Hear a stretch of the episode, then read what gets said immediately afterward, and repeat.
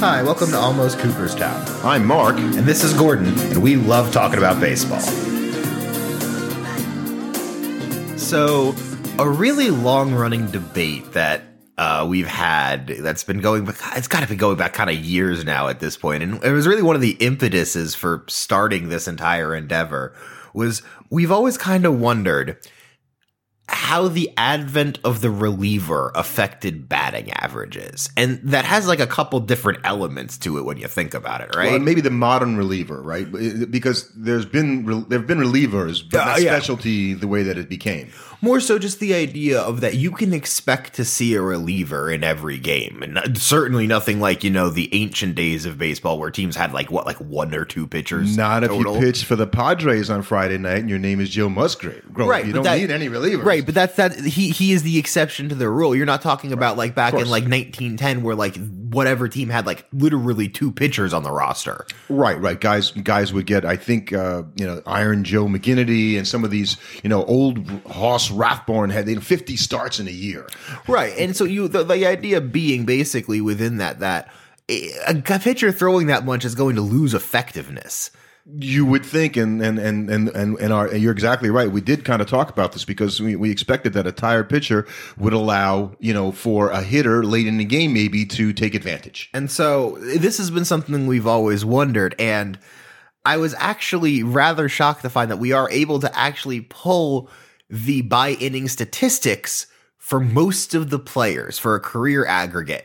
Now, unfortunately, some of the most interesting players to look at, we don't have statistics for. So, like a guy like Honus Wagner, Right. played at a time where we just don't have the game Reporting was a little spotty back right then. and even a guy like ty cobb who we wanted to look at like I, I think when we i looked over his career statistics for by inning we only had like about a third to a half of, his, his career, career, at right, bats so i dropped those guys off of this because i really wanted to focus on guys that we could say we definitively had their whole career tracked for So we're not going to talk about Ty Cobb. we're not going to talk about Ty Cobb because it, it just how could we really be fair in that? We're missing half of his career at bats from the beginning part of his career where you could argue, you know, he's in some of his prime. So that just didn't ever feel fair fair to me. But I do remember looking at his his stats, and so it was Cobb's career 366, uh, which will never be equaled or surpassed, and we, we all think Yeah, yeah. Um, that that we felt, or I felt at the division, I think we both did, that it was probably you know affected by the late inning games, you know, where he got hits more than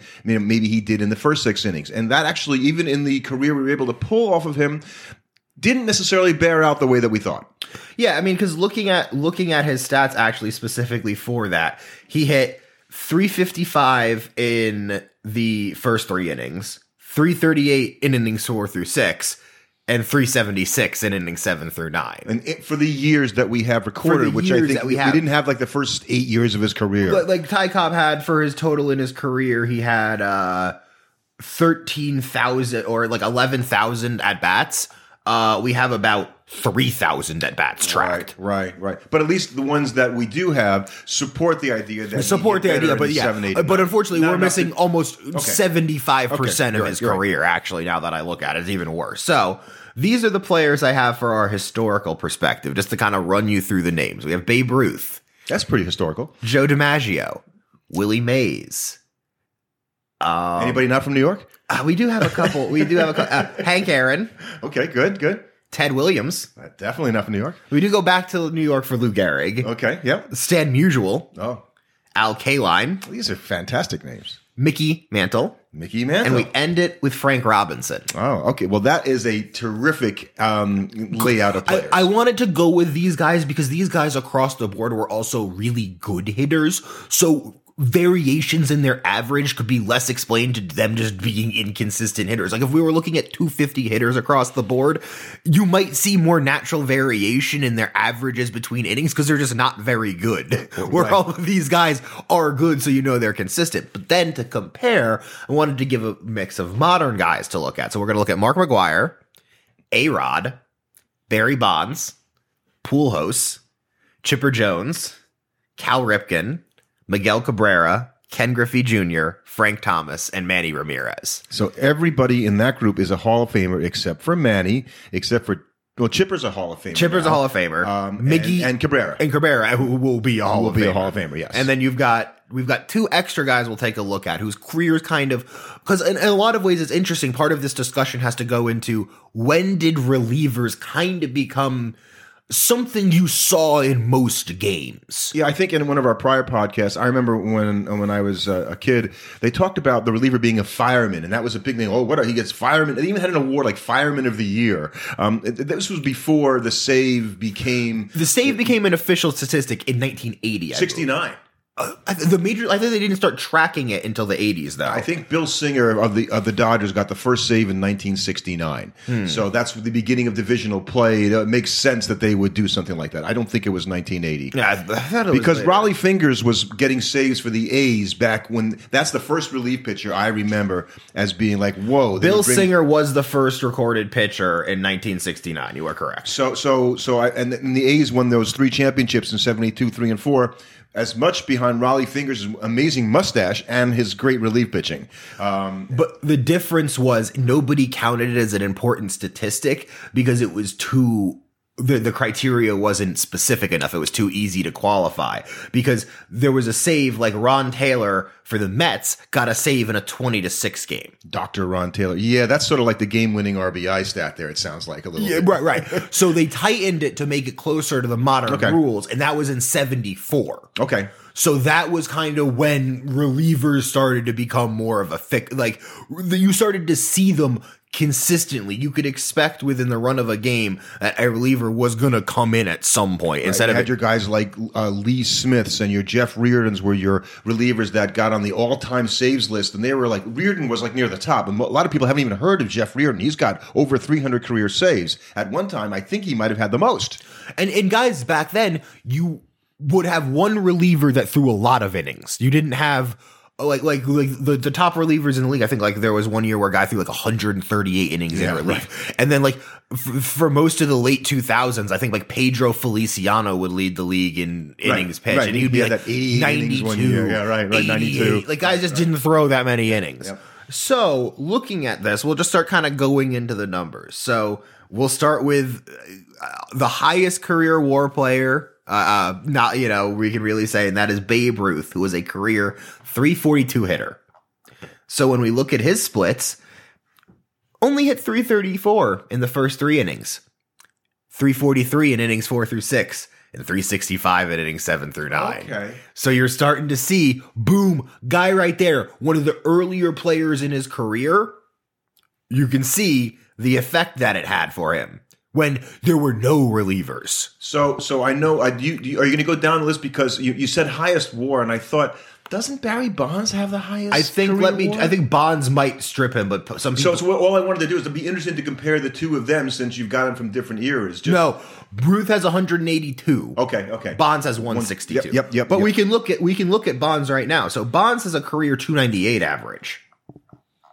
And then when we look at his by inning stats, he was 306 in innings 1 through 3, 304 in innings Well, 4 we through know the 6. last three have to be worse. 283 Yeah, in innings 7 really through 9. So Okay. I think you're going to see that a lot with the modern guys. And when did Bonds play in the age of dominant? In, in the age of specifically late game relievers. and because- not even not even not as even bad like as it is today. Not even as bad as it is today, but he played in the era of closers where like Yeah, every team had a dominant closer. But to kind of go back, so we have another guy, another older guy. Now he played a little bit later on compared to uh Ruth, obviously, but this is Joe DiMaggio.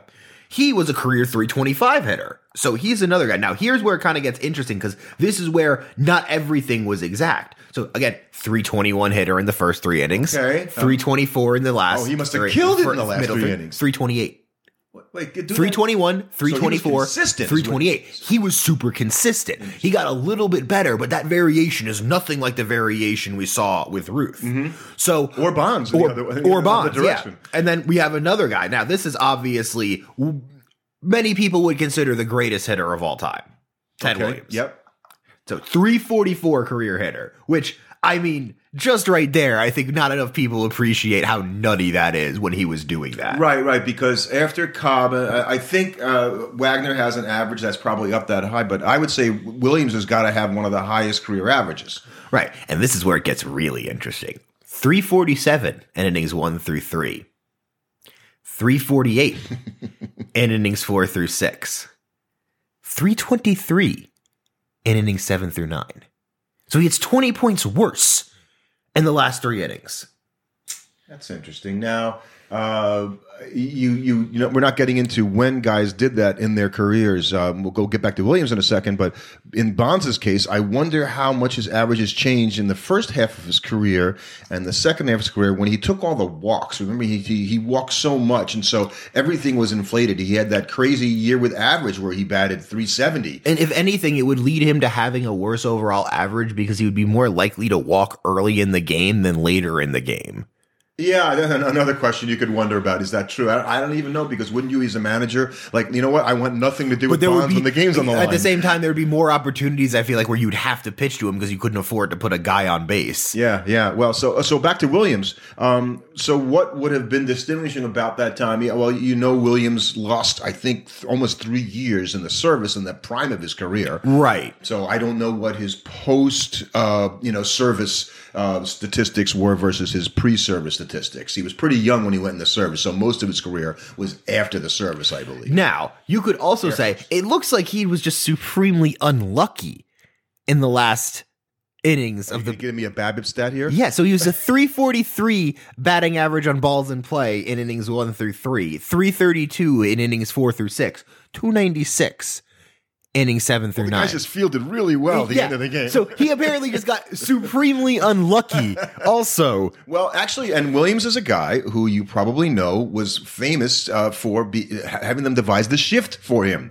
The, the Ted Williams shift was a thing. A- And so you could, I wonder if, considering the way the shift was historically looked at, I wonder if it was the kind of thing that became more acceptable later on into the game to invoke because it was like a tighter game. So now playing that, because like you used to never see teams take shifts early in games. Right, and, and I don't know if the sh- that's a great que- question in my mind too. Did Williams the Ted Williams shift happen early in his career or late in his career when he was when he he would hit it into the shift and hit it so hard he'd get a base hit anyway. Williams was such a great hitter. Yeah, eh, but I mean, there's still lots of great hitters. I mean, like you had Willie Mays, who was a career 302 hitter, but then you get to once you go to the by the innings, you have him as a 297 hitter in innings one through three, and also innings four through six, but a 316 hitter or 313 hitter in innings seven through nine.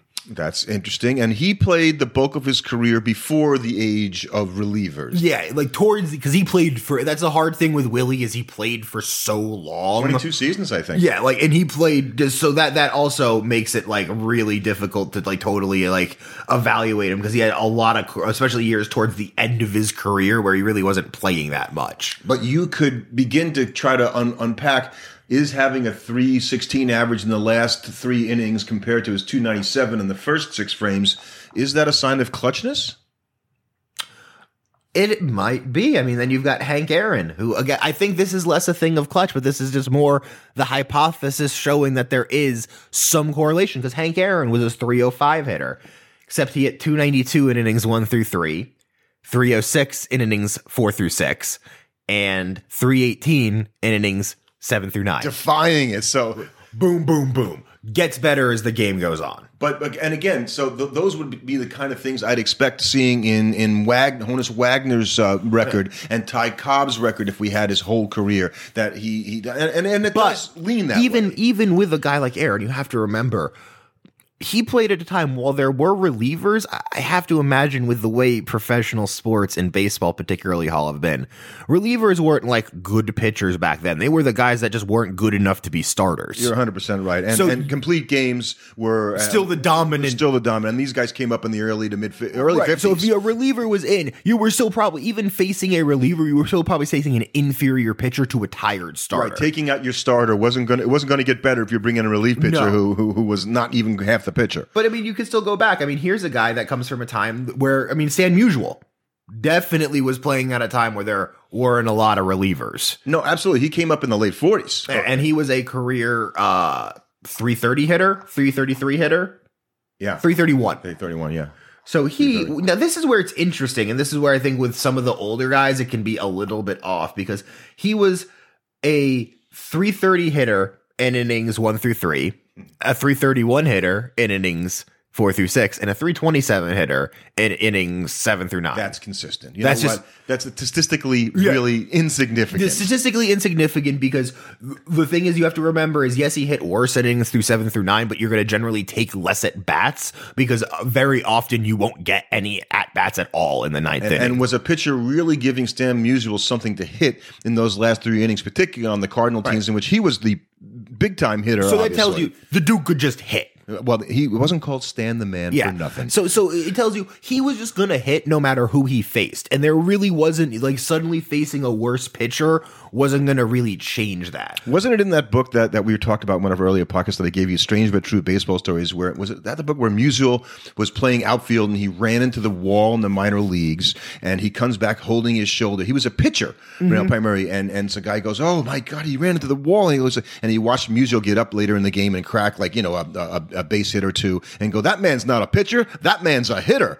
Yeah, that would be Stan Musial. And I mean, uh, speaking of hitters, we had Mickey Mantle, and I mean, here's another guy that the hypothesis plays out for. He's a 298 career hitter, except he hit 289 in the first three innings, 297 innings four through six, 307 in innings seven through nine. So you could see for some guys, it definitely made a difference. All right, so uh, let's see. Can you figure out what I'm thinking now? When I hear about Mantle, I, I think, and I think about his career. I think about first half of his career and second half of his career, and and what would the differences be? Did they get better or worse in latter stages of the game as their career went on, or was it the same? I mean, here, I mean, there's still, we only got like one or we got one more historical player to really go through, and that's Al Kaline, 297 career hitter. I think a lot of people don't, and yeah, he's another guy. What's interesting, what's with a first baseman kind of being like this? Because he's kind of similar to uh, Musial, because Musial was a first baseman, right? Was an outfielder. was okay. I thought he was a first Nope, baseman nope, too. nope. But uh, 297 career hitter, 297 innings one through three, Hmm. 296 innings.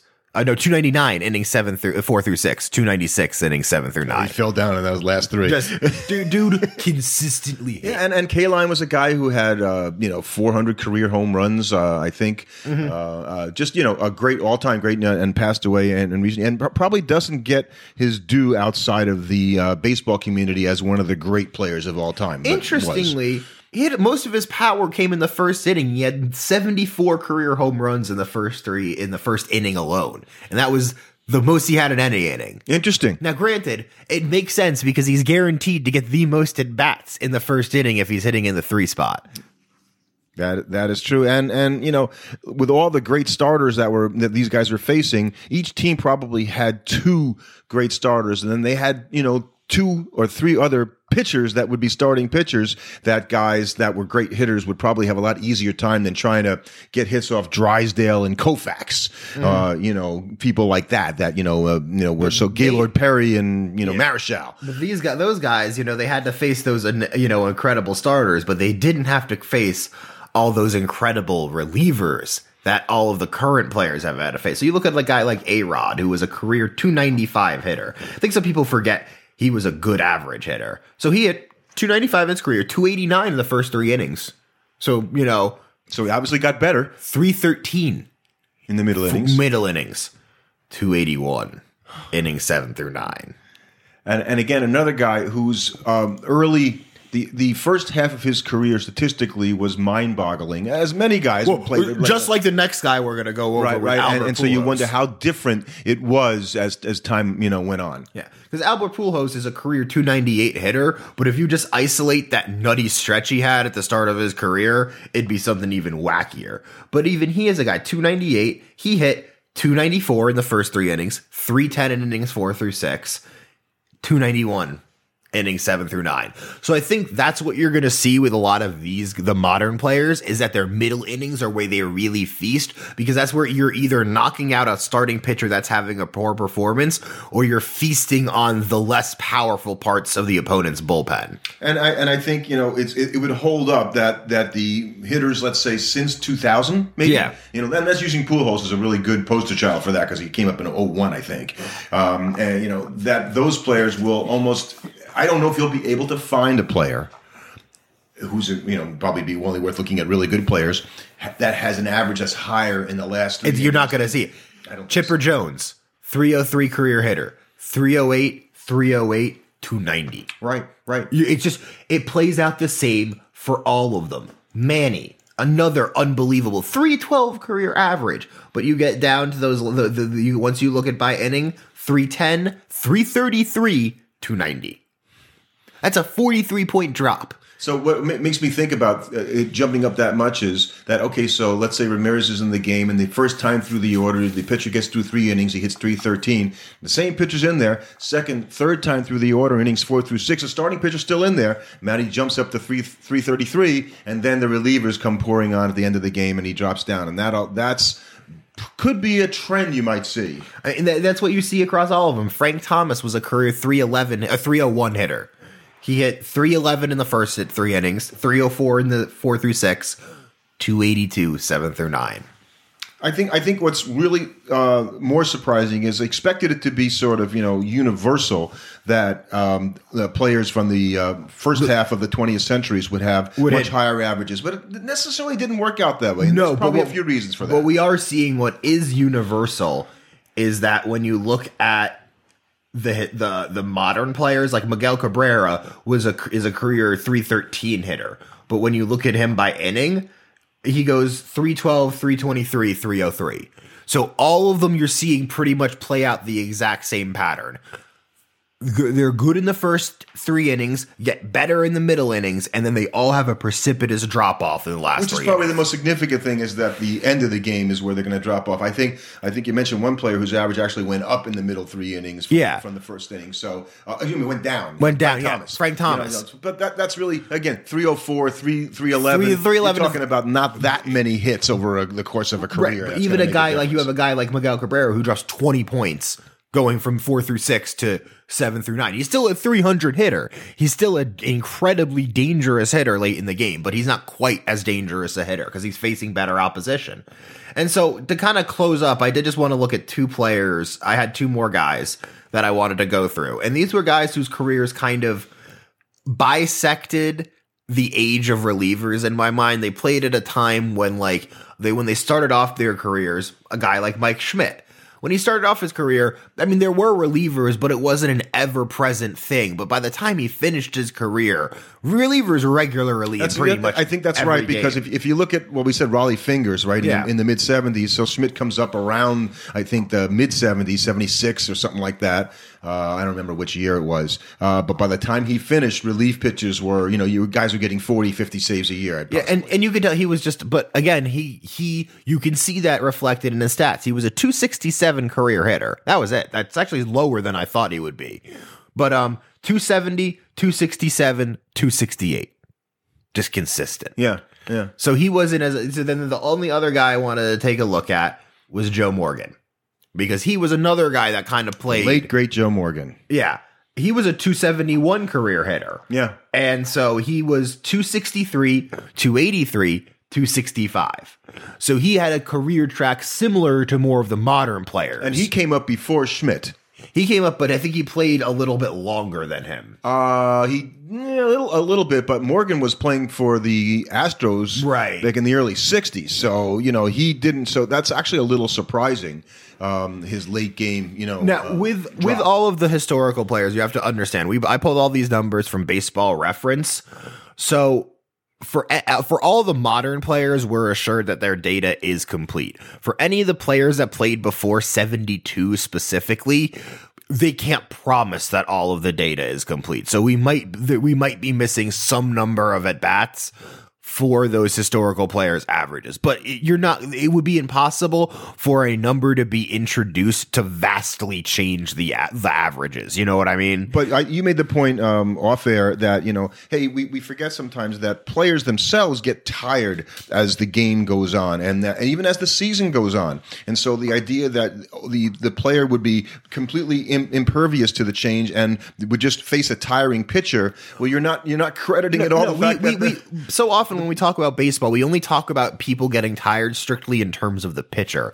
Only the pitcher is allowed to get tired. A Right. A, batter can't ever be tired. Right, we don't right, their job right. as difficult. And and what we, we didn't do, and, and I, I'm it, I'm curious enough that I might try to poke around is, is let's look at what happened in the first half of the season versus the second half of the season. You would think, you know, but the there's second half, you'd competing. be a little there's tired, but there's hitter. competing ideas in there because people would say it's easier to hit in the first half of the season when the pitchers haven't really warmed up yet and they're still getting into their full shape. And then the second, half, I mean, think about how many dominant second half pitchers we've seen when they get into those dog days of summer and they just start getting unhittable.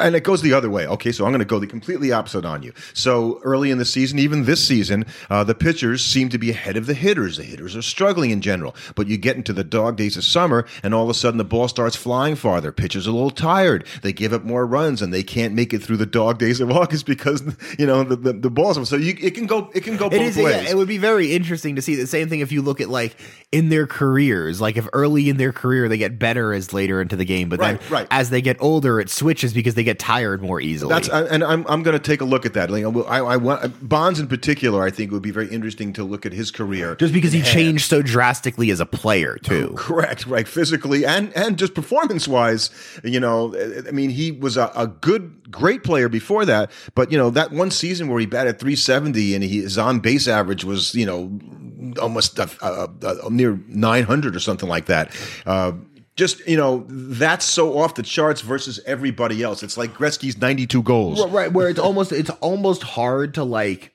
evaluate that season because it's such an outlier season.